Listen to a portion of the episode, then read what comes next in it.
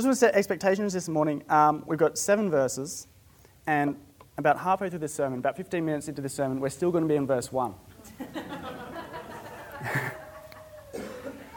It'd be a real pity if we got there and you started looking at your watches and being like, at this rate, we're going to be two hours. Um, what's going on? Just, I found a lot of meat in verse 1 that I do want to spend time in. We are going to get through it all, and it's just going to be a bit disproportionate, and that's all right. This sermon is going to take a normal amount of time, whatever that is. Um, so just trust in that and uh, don't get distracted by the pace of it. Um, so let's dig right into verse 1 right away. Uh, now, in these days, when the disciples were increasing in number, let's pause there. The disciples here refers to all of the Christians, not just Jesus' immediate followers. Uh, this is before the word Christian was a thing. That will happen later in Acts. I really like that in Acts we get to kind of see this history unfold. But at the moment, um, they're not called Christians, they're just the disciples of Jesus. And in fact, it's a remarkable thing that we have at this stage such a distinctive church. Uh, there's such a clear distinction between the disciples of Jesus and the non disciples, the non Christians, even though no one's called Christians yet. Like these days, if someone becomes a Christian, we welcome them, of course, and celebrate, and you're welcome into 2,000 years of church history, of writings, of music, of habits, of culture that's been created that kind of immediately looks different to what else is going on in the world. Um, but here, on the other hand, in chapter 6 of Acts, there's no unique, history, unique years of history, years of unique history, to distinguish them from the people around them. They're all Jews. We're still in Jerusalem. Every Christian, as far as we know so far, is a Jew. Um, they're still Jews, identifying as Jews, because uh, the Jewish people were waiting for a prophesied Messiah, Jesus. And the distinction between uh, the non disciples of Jesus and the disciples of Jesus is the disciples of Jesus know Jesus was and is that Messiah. Jesus himself was a Jew, and perfectly, um, and he was that prophesied Messiah. The disciples know who the Messiah is, that he died and rose again, and that he reigns eternally. So it seems um, on the surface that if that's the only difference between the disciples and the non disciples, that should really be the only thing distinguishing, distinguishing them, uh, is maybe something of their beliefs. But um, we actually see a greater distinction here by the power of the Holy Spirit. By the power of the Holy Spirit, this knowledge of Jesus has made the early church distinctive in other ways. Like um, we see it in their generosity to each other. We saw in chapters 2 and 4 of Acts how they have everything in common, they're sharing everything with each other. We see it in their devotion to learn as much as they can about Jesus. We see it in their love for each other. Um, it's remarkable.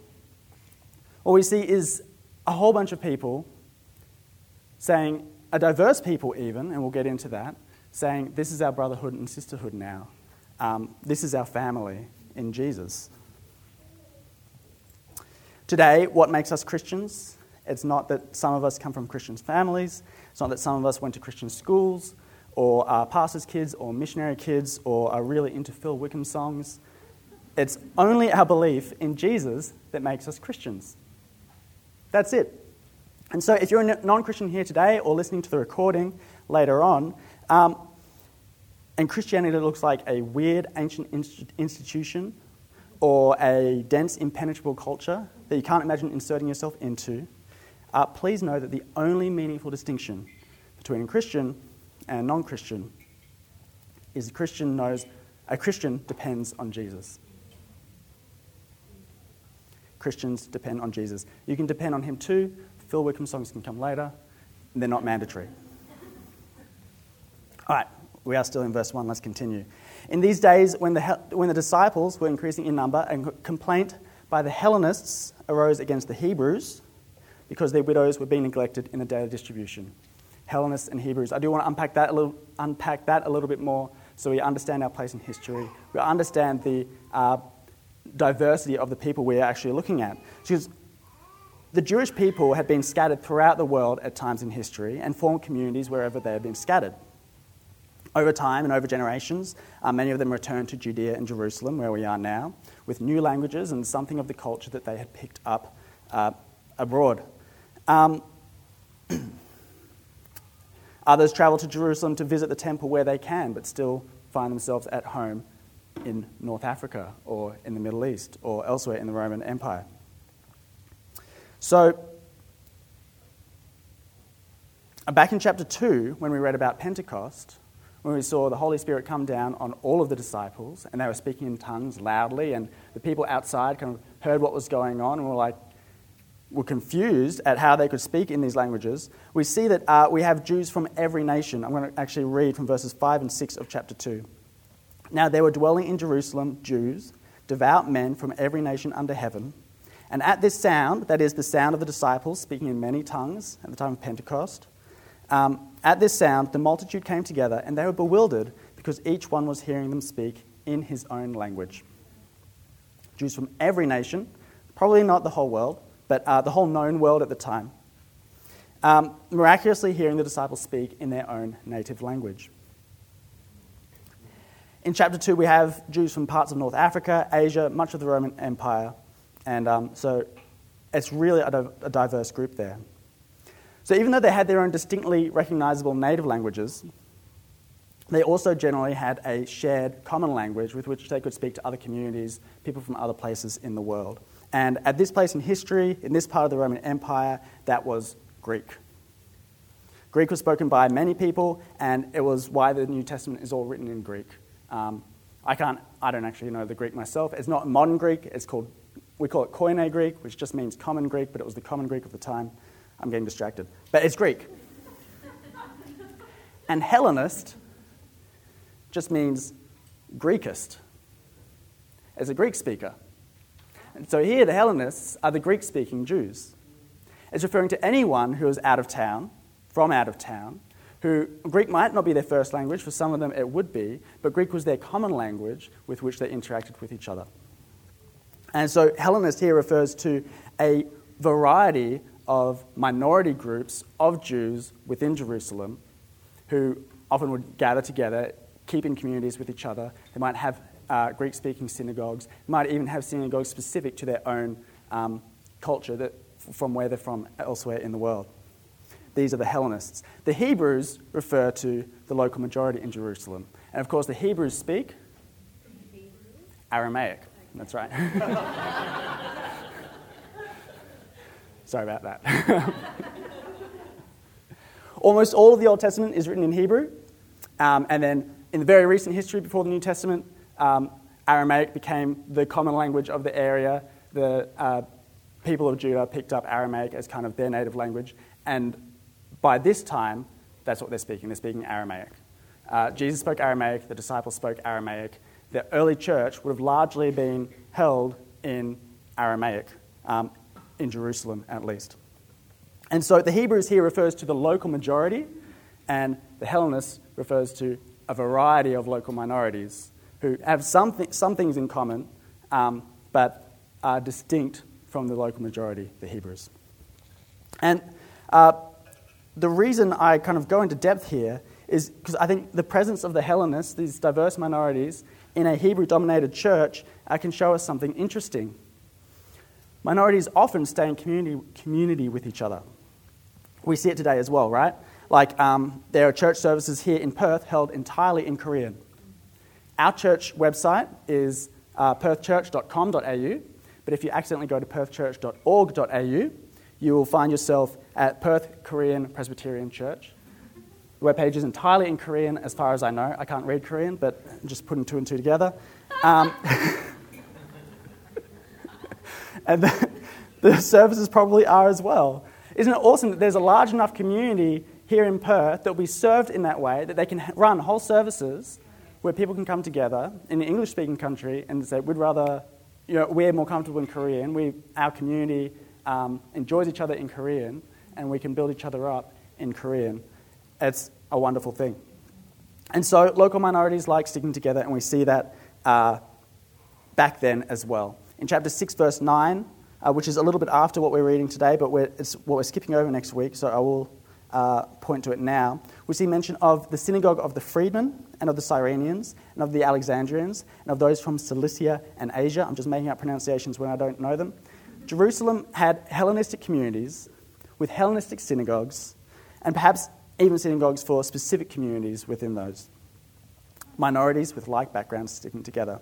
And so, doesn't that make that all the more interesting here that we have a conflict between the Hellenists in the early church and the Hebrews? The reason we can have this conflict at all is because they're in community together. And the reason this conflict happens at all is because they're not used to being in community together. So I think that's a wonderful thing that they have something so important in common. This is why they're getting together. These are my brothers and sisters. These are the ones with whom we have everything in common, is really the ones in whom we have only one thing in common, and that is Jesus. Have you experienced that today? Have you experienced a unique unity with your fellow Christian who you'd otherwise never get to spend time with in day to day life? We meet people of different life stages, different interests, different careers, different cultural backgrounds, um, and go, hey, what's God doing in your life? Can we pray together? That's been my experience anyway. Um, in my experience of walking into a church in Fiji, in South Africa, or Canada, or Zambia, or Singapore, I find a commonality with people that is far more important than anything else we might have shared that we are saved by Jesus. And even here in Perth, in KC, we have some diversity that might otherwise keep us from normally crossing paths. But we are united in Jesus. It could be cultural diversity, it could be our line of work, it could even be our hobbies. We have non surfers hanging out with surfers. yeah, right? Gamers hanging out with non gamers. men and women, married and single, working and between jobs, young and old, and with very differing opinions of what young and old actually means. But we can stand side by side praising the same Jesus, empowered by the same Holy Spirit, by the will of the same Heavenly Father. How good is that? We have in common a faith in Jesus' resurrection, an awareness of our own need for God's grace, and the freedom of knowing we're already justified before God we have in common the lifelong privilege of having the Holy Spirit, that is God Himself, working in us, sanctifying us, and making us more like Jesus. We have in common the whole Word of God, the Bible, with all of its wisdom, history, instruction, and eternal hope for the future. Throughout our lives, we Christians need comfort that only a fellow believer can give. We need wisdom that only a fellow believer can share. And we need prayer upon prayer upon prayer that only a fellow believer can offer.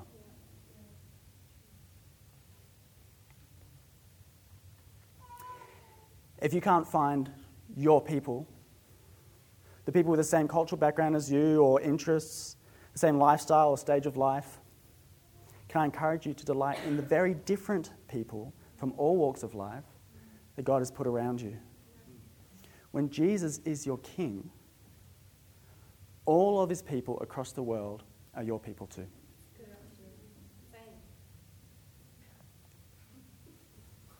But on the other hand, perhaps you feel you have found your people outside the church. They just don't know Jesus. Maybe they share your hobby or your work or your life experiences and they share your aspirations. They can swap stories with you. They get it in a way that your brothers and sisters in Christ don't get it. Can I encourage you to continue to love those people and enjoy those people and do so intentionally and courageously? Share with them your love for Jesus and let them see that Jesus makes you who you are. Show them your desire for them to know Jesus too, and pray for them that they will come to know Jesus and be even more your people. Wouldn't that be awesome? And while you're at it, also find brothers and sisters in Christ who may not be your people in the same way, but who can know you and pray for you and walk alongside you as you mature in Christ. For someone who loves Jesus, there's no substitute for a friend who also loves Jesus. I know for a fact that it's not impossible for a Christian in the church to still feel isolated We'll see later on as we continue through the passage that the church is an imperfect institution full of imperfect people, and sometimes those imperfections align themselves such that we are lonely, we are isolated, we don't really feel like we have our people. If you feel isolated today, I'd love for you to talk to someone about it. And I'd love for you to pray about it. Pray that the Holy Spirit helps you out of that isolation.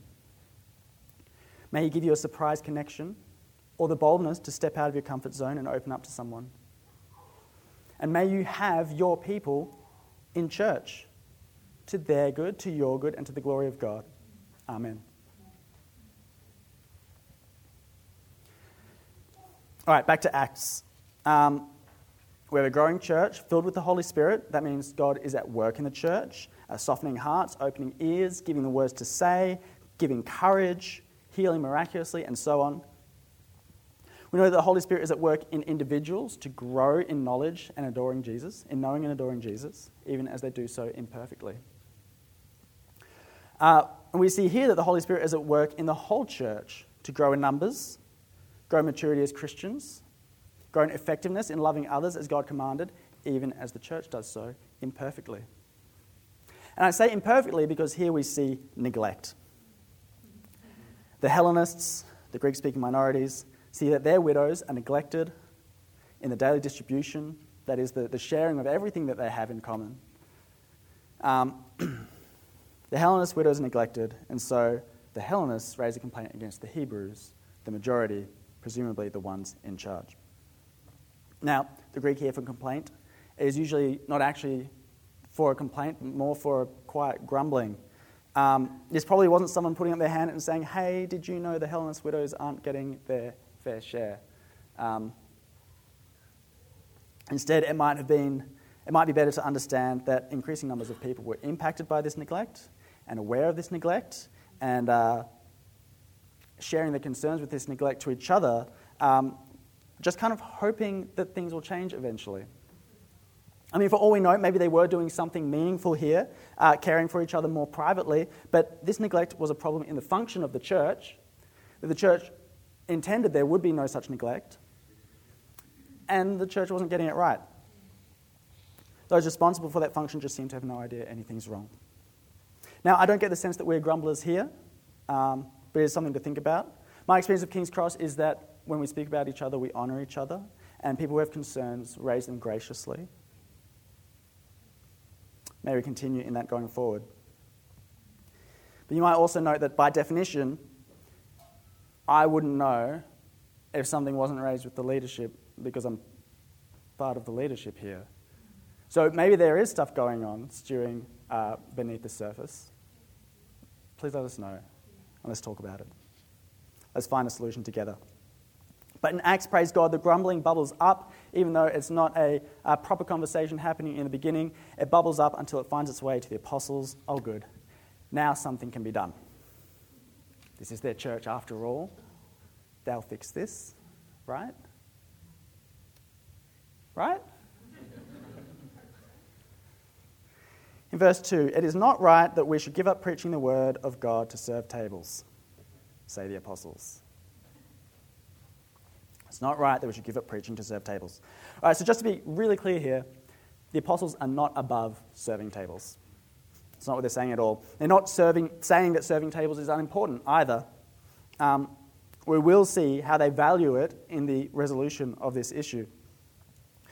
They're using all their capacity to serve in a way that God has called them specifically to do, preaching the word of God and praying. And this is how they serve. Even if they're not serving tables, they're serving uh, people with the word. And serve is such a wonderful word here, actually, because I think it captures so much. To serve someone voluntarily is an act of love. How can I benefit you? Serving is an act of humility. You're valuable and worthy of my time. Serving is uh, a way to follow Jesus in his footsteps as well. According to Philippians 2, which says from verse 6 Though he, Jesus, was in the form of God, he did not count equality with God a thing to be grasped, but emptied himself by taking the form of a servant, being born in the likeness of men. Jesus taking the form of a servant. And so, Paul, who wrote to the Philippian church here, uh, gives us an example to say that the church should do the same thing. counting others more significant than themselves, and looking to the interests of others. Jesus himself served his disciples, the very apostles we see leading the church here in Jerusalem in Acts, to teach them to lead by serving. We read about it last year in Luke 22 from verse 24. A dispute also arose among them, that's the disciples, as to which of them was to be regarded as the greatest. And he, Jesus, said to them, The kings of the Gentiles exercise lordship over them, and those in authority over them are called benefactors. But not so with you. Rather, let the greatest among you become as the youngest, and the leader as one who serves. For who is the greater, one who reclines at table or one who serves? Is it not the one who reclines at table? But I am among you as the one who serves. Jesus, though the greatest, by a long shot, came to serve. So if church leadership isn't serving, it has no place in church. If church leadership isn't serving, it has no place in the church. And so preaching mustn't be self glorifying, but it must be for the good of those who'll hear it. I pray it is today. Leading worship or a community group or a ministry team should all be for the good of others. Whatever hierarchies of authority we put in place in a church should be as servants pursuing the good of those we are leading. May God humble us if we're not.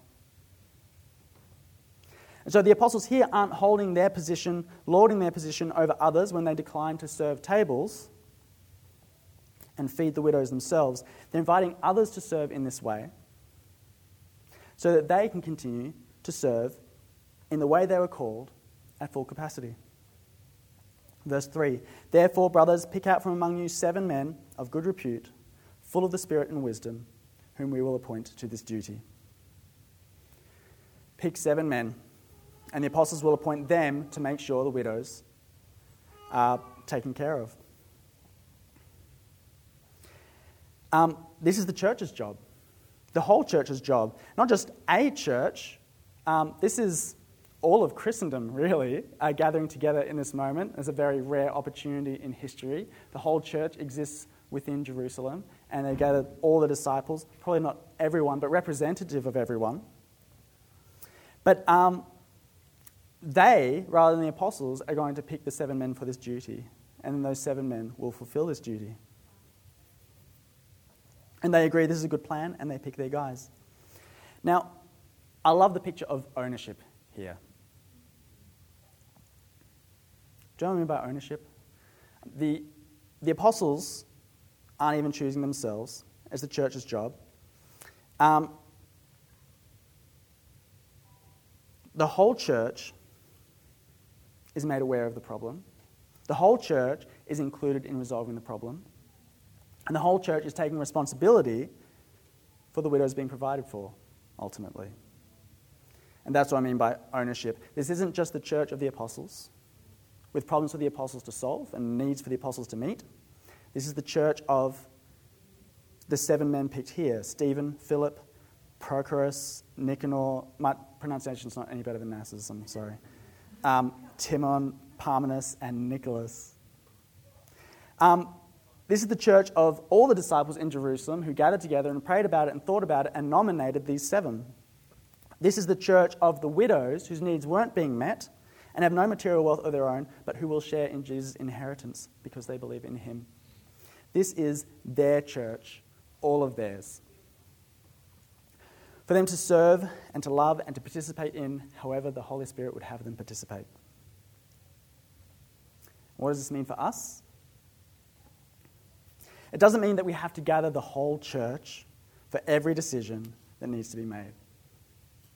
But it does serve as a reminder that church is ideally not something that happens and that you might attend, it's something that we all make happen. All of us, in one way or another. Church is a diverse, united people serving each other to know Jesus better and make him known to all. Church is a diverse, united people serving each other to know Jesus better and make him known to all. I didn't pull this out of nowhere. We see it in Jesus' great commandments to love God and love your neighbor. Church must teach us to know God better and love Him more. And what better way to love our neighbour than to show them Jesus? We also see it in Jesus' Great Commission to make disciples of all nations. Church is for making disciples. And praise God,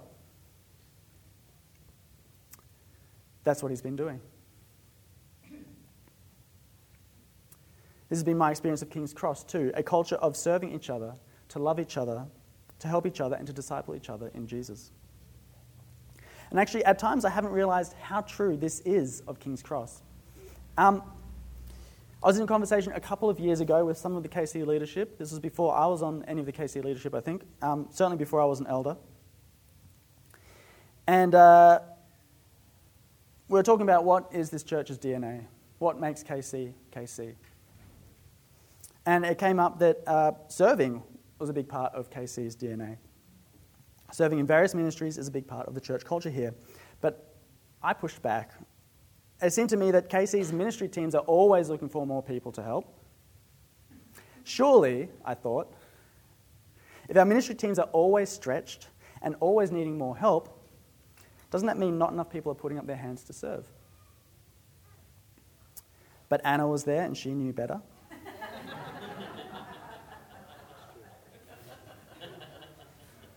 Could almost just leave it there. Um, Anna was there and she knew better because she said she was involved with um, making sure anyone who uh, wanted to serve could serve, anyone who could serve would serve um, if they were up for it. And she said that basically everyone who had capacity to serve was serving. I mistakenly thought that a true culture of serving would mean that the church's needs were met effortlessly. I thought that if everyone was serving in some way, the, I guess, burden of making church happen would be spread so thinly that it's almost like there's no burden on any of us at all. But the reality is that there's always more that can be done to meaningfully bless each other and meaningfully serve each other. Always. So if it's effortless, we're probably not actually doing much. We could probably always use more kids leaders, more people setting up, more people on sound and media and coffee and worship, and that's okay. Because praise God, church happens. Praise God. Consistently. And pretty much everyone is making church happen. It happens because we set things up and tear things down and plug things in and practice and prepare and percolate and PowerPoint um, and so on. Is that all right? and I say we, but I don't do most of those things. I don't have to. We serve in such varied ways, in many ways, actively, to make Sunday morning happen. And it's not just to make Sunday morning happen either. Uh, we give each other lifts, we bring each other meals, we help each other, we support each other, we provide for each other. There are so many tangible and relational ways we can follow Jesus' example of service outside of a Sunday morning as well. So I do believe we have a culture of serving here at King's Cross. Praise God. And as things change, so will our capacities. So do our roles. Spoiler alert for next week Stephen won't be serving widows much longer. He's the first martyr, for those who don't know. Later on, Philip will leave Jerusalem. Both of these are changes to the glory of God. Not changes to the glory of God, but changes that happen to the glory of God. So if you're stretched thin and need some relief, please talk about it with your ministry leader. Talk about it with us. And if you have capacity to serve, or even you don't have capacity but you have a desire to serve, want to see where you can get in on this privilege, because it is a privilege to serve as Jesus served, Let's talk. Let's serve together. All right, I've talked a lot about what we do as people who make up the church. It's about time we get to verse 6. There, they set before the apostles. These they set before the apostles, sorry. These seven men were set before the apostles, and they prayed and laid their hands on them. The apostles prayed and laid, laid their hands on them. The laying on of hands isn't just a formal commissioning, it is to ask for God's help. I said that church happens because we make it happen, but unless God makes it happen, it's not happening. unless God build the church, builds the church, we build it in vain. And so the apostles, in appointing these leaders to help with the daily distribution,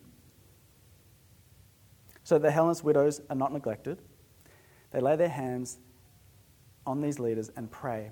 And we don't know exactly what they prayed.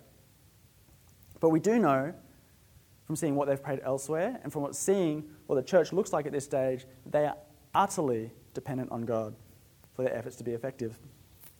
In chapter 2, we saw the Holy Spirit, that is God, empowered the apostles and disciples in a transformative way. And then Peter, still full of the Spirit, preached an awesome sermon, and some 3,000 people became disciples of Jesus. Wow. Last week in chapter 4, we heard them pray, Sovereign Lord, keep doing miraculous things, and help us to speak your word. And we see that he did. And we've skipped over chapter 5, where we see miraculous healings, and an angel bust the apostles out of prison and tell them to immediately continue preaching in the temple. Get back out there.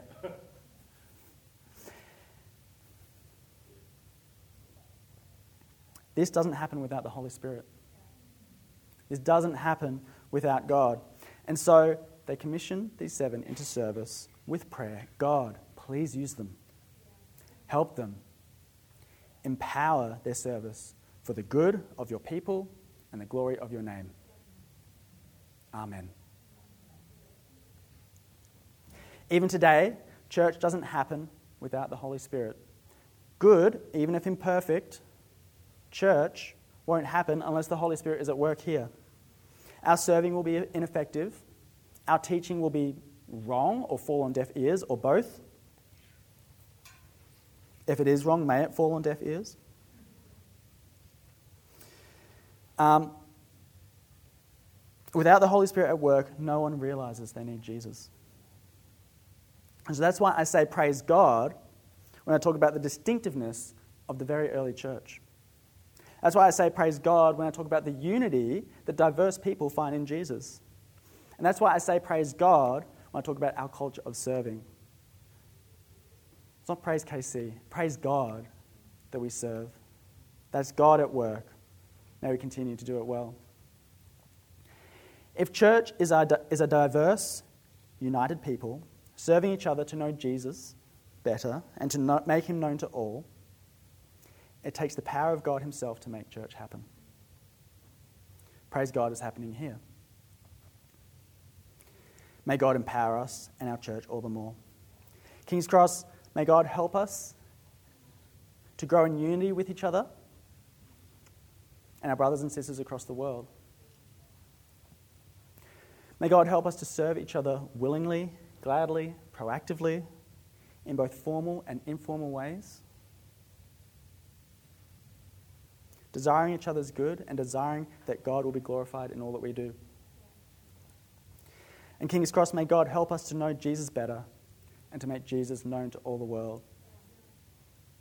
May the outcome of all of this be just as we see in verse 7 and the word of God continue to increase and the number of the disciples multiplied greatly.